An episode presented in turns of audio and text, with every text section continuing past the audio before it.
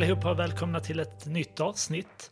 Idag ska jag prata om att jag under, den, eller under de senaste månaderna egentligen har sett att det har dykt upp betydligt fler annonser i mitt flöde på Facebook som ser lite konstiga ut. Så att med tanke på vad jag jobbar med så brukar jag alltid titta på hur andra företag väljer att utforma sina annonser i sociala medier. Så varje gång jag är inne på Facebook eller Instagram så tittar jag på hur företagsannonser ser ut.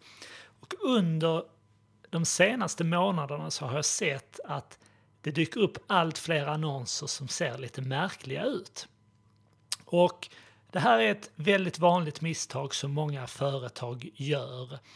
Att man använder funktionalitet i annonsverktyget där man inte tänker på eller man inte känner till vad som egentligen händer när man har de här olika funktionerna aktiverade. Och oftast så är många av de här funktionerna också aktiverade som standard. Och så tänker man inte på att ändra i de här inställningarna. Och den funktion som jag tänker på i just det här avsnittet är den funktion eller den inställning som heter optimera text per person.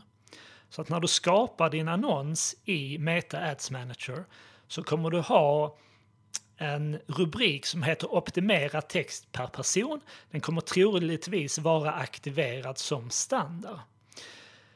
Då är det väldigt viktigt att känna till att är den här funktionen aktiverad, då kommer du låta Meta kasta om din beskrivning, din rubrik och din annonstext.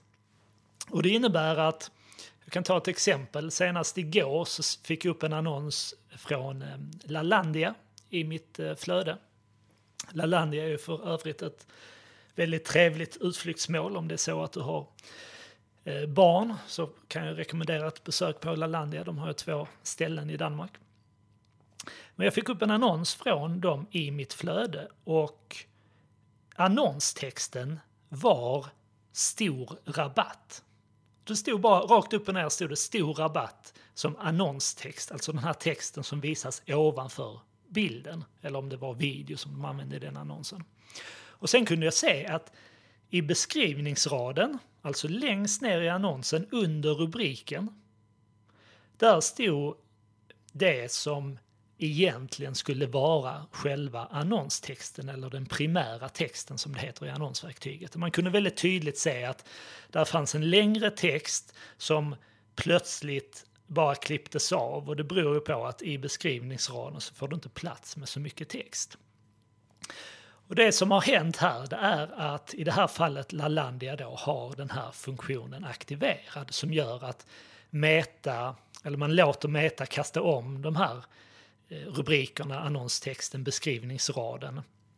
Och det här menar Meta att man då gör om man tror att resultatet kommer att förbättras.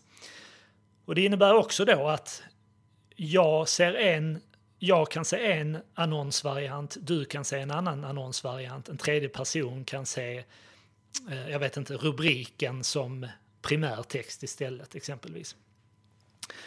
Och det här behöver nödvändigtvis inte vara fel, men det är väldigt viktigt att du känner till att när du har den här funktionen aktiverad, då finns det en risk för att din annons kan se lite märklig ut för vissa personer som tittar på den.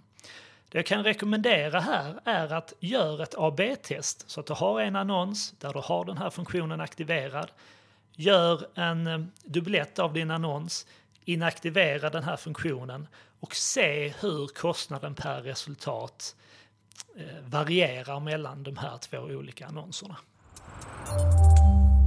Så det här var allt för eh, dagens avsnitt. Är det så att du vill eh, få reda på fler vanliga misstag som många företag gör när de annonserar i Google eller sociala medier så ladda ner den e-bok som jag precis har tagit fram. Den finns på nivide.se. Jag lägger även med den i anslutning till det här avsnittet. I den här e-boken så belyser jag flera misstag, de vanligaste misstagen som vi ser att företag gör när de annonserar i Google och sociala medier. Finns att hämta på nivide.se och som sagt, jag lägger med länken också i anslutning till det här avsnittet. Vi hörs igen om en vecka. Ha det bra!